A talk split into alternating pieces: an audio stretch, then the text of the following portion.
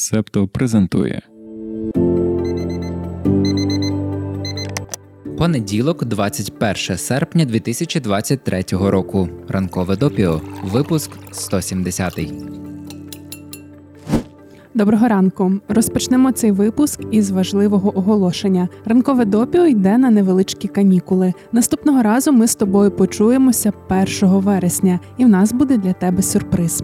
Певні оновлення у допіо, які ми змогли реалізувати завдяки підтримці спільноти Септо. Здається, це саме те місце, в якому треба дякувати.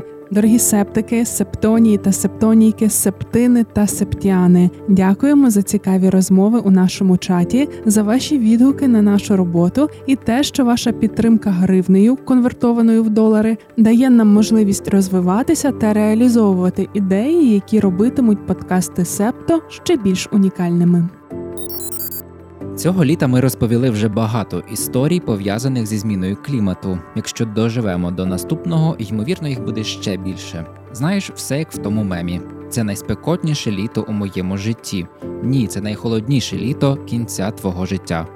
Сьогоднішній випуск допіо, як останній з літніх, значною мірою також стосуватиметься теми кліматичної зміни. Розпочнемо історію про її дещо неочікувані для нас наслідки. Неочікувані, оскільки в Україні страхування житла наразі не надто поширене, на відміну від Сполучених Штатів, де, наприклад, є вимога страхувати житло, якщо його купили в іпотеку. Зі зростанням частоти екстремальних погодних явищ багато американських страховиків швидко підвищують ставки на страхування житла або взагалі припиняють свій бізнес. Компанії зазначають, що такі рішення відображають величезну кількість запитів за останні роки, зростання вартості ремонту, посилене інфляцією, і зростання ризиків у майбутньому, оскільки катастрофи, спричинені зміною клімату, збільшаться. На BBC вийшов матеріал про те, як така ситуація впливає на простих людей. Наприклад, у Новому Орлеані, що на узбережжі мексиканської затоки Луїзіани, будинок 1950-х років ще у 2021-му можна було застрахувати за 3035 доларів на рік. Цей регіон вважається зоною високого ризику стихійних лих. Його ще називають алеєю ураганів через руйнівні шторми, включаючи ураган Катріна в 2005 році. В 2022 році в деяких районах Нового Орлеану страхові компанії перестали випускати нові поліси. Криза змусила різко розширити державні плани страхування, які фінансуються платниками податків і часто є одним із найдорожчих варіантів. Повернімося до того самого будинку в Новому Орлеані. Відповідно до державного плану, його страхування буде коштувати 9876 доларів на рік. Для дуже багатьох людей ця сума є надто високою. Така ціна ставить перед вибором їжа чи страхування. Це у свою чергу впливає на ринок нерухомості та міграцію. Щодо ринку нерухомості, то ймовірно вона у Новому Орлеані та інших подібних містах буде дорожчати на 20-30% повільніше ніж очікувалося. А щодо міграції, є чимало людей, які обирають варіант переїхати, щоб не сплачувати страхові внески, які часто є дорожчими ніж виплата за іпотекою, та мати більше впевненості у майбутньому. Втім, не всі хочуть та можуть переїжджати, і зараз взагалі не зрозуміло, як тим, хто лишається, полегшити їхнє становище. Законодавці штату Луїзіана нещодавно схвалили приблизно 45 мільйонів доларів США для стимулів, щоб спробувати залучити більше страхових компаній до штату та розподілити ризики.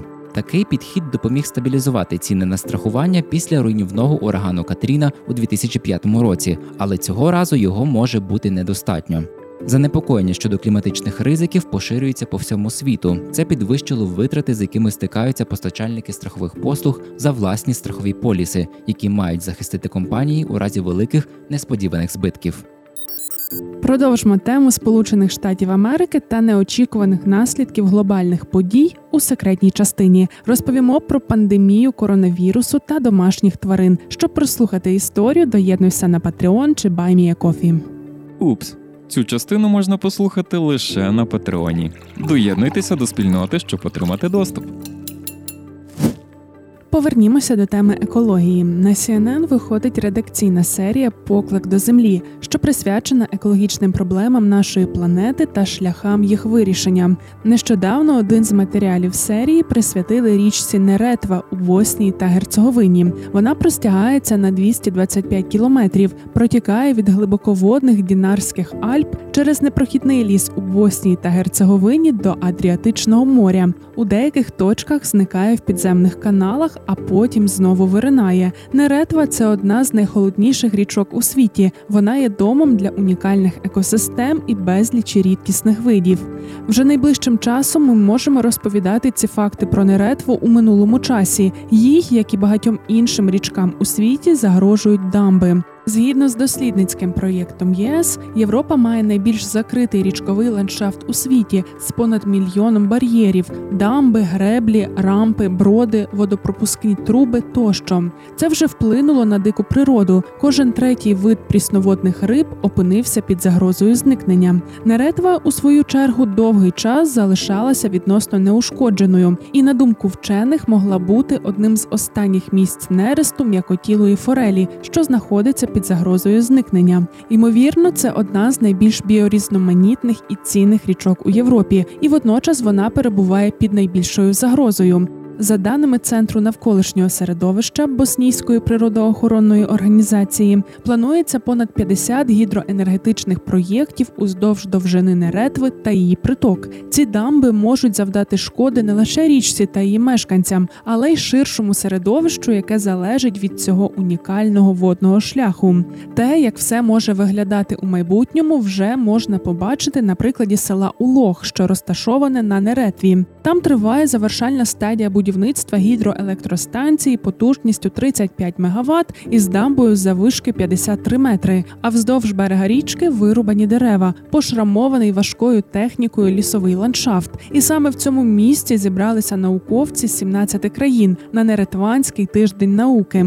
Більшість цих вчених приїхали з власної волі за власні фінанси та переслідуючи власні наукові інтереси. Наприклад, Курт Пінтер, прісноводний еколог, приїхав з Австрії саме через м'якотілу форель, про яку ми вже згадували. Чоловік використовує метод електрориболовлі. Це процес, який полягає у створенні електричного поля у воді, щоб залучити рибу до сітки, а також бере зразки ДНК навколишнього середовища. Таким чином, еколог сподівається знайти докази існування та розмноження у верхній частині неретви та її приток тих видів, які його цікавлять, і забезпечити аргументи проти запланованих гідроенергетичних проєктів. На науковий збір приїхали не лише ті, хто переймаються долею риб, але й фахівці та фахівчині, які вивчають кажанів, грибів, метеликів і ведмедів. Усі вважають, що гідроенергетичні проєкти можуть мати жахливі наслідки для кожного цих видів.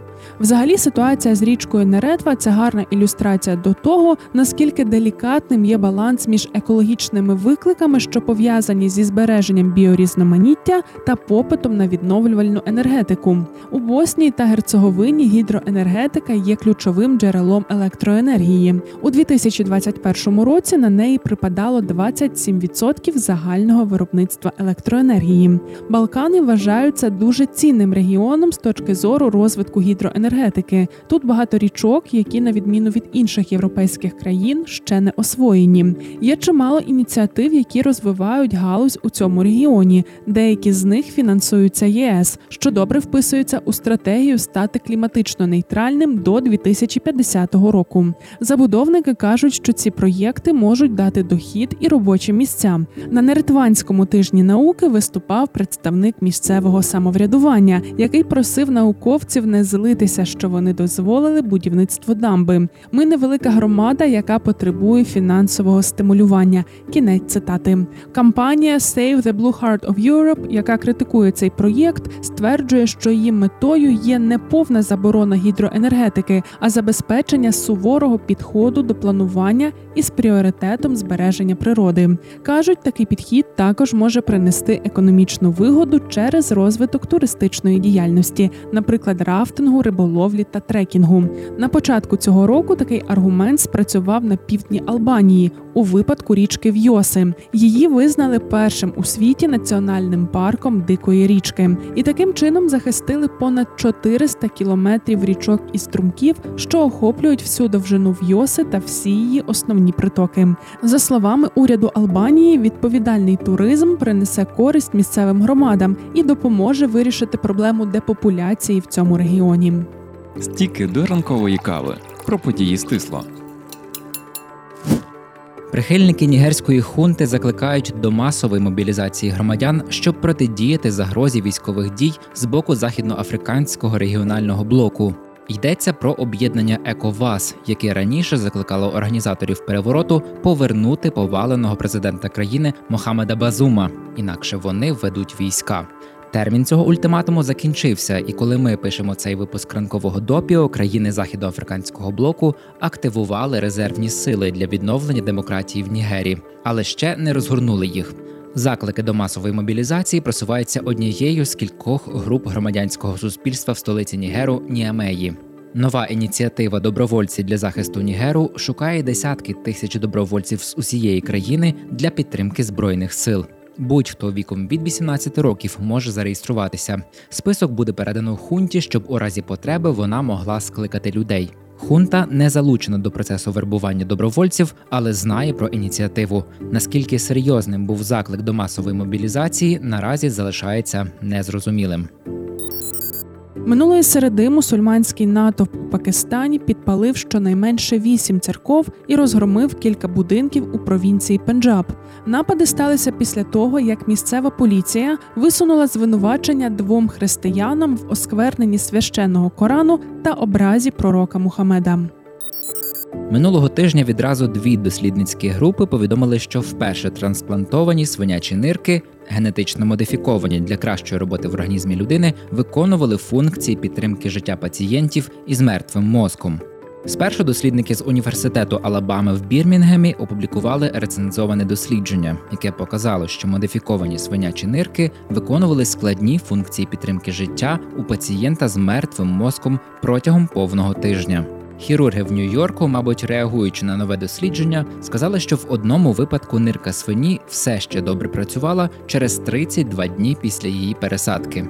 Вчені сподіваються, що ця методика зможе допомогти приблизно 2 мільйонам людей, які живуть із нирковою недостатністю. Британський музей оголосив, що предмети з його колекції зникли, були вкрадені або пошкоджені. Установа, де зберігаються артефакти з усього світу, розпочала незалежну перевірку безпеки. Одного співробітника звільнили. Справу також розслідує управління боротьби з економічними злочинами лондонської поліції, але арештів ще не було. Серед викрадених, зниклих або пошкоджених предметів золоті прикраси, напівдорогоцінні камені та скло, датовані від 1500 500 року до нашої ери до 19 століття. Музей описав їх як невеликі експонати, які останнім часом не виставлялися на загальний огляд і використовувалися в основному для наукової та академічної роботи. І сьогодні будемо закінчувати. Почуємося вже 1 вересня. Сподіваємося, до того часу Трампа нарешті посадять, і ми разом з тобою відсвяткуємо таку чудову новину. Це був 170-й випуск ранкового допіо. Я Дарина Заржицька, авторка тексту. А я Антон Ткачук, продюсер подкасту. Над випуском також працювали Ангеліна Паращина, Сашко Монастирський, Марк Мостовий та Олег Левій. Почуємося. Ви прослухали подкаст Ранкове допіо. Шукайте септо в соцмережах, діліться враженнями та розповідайте іншим.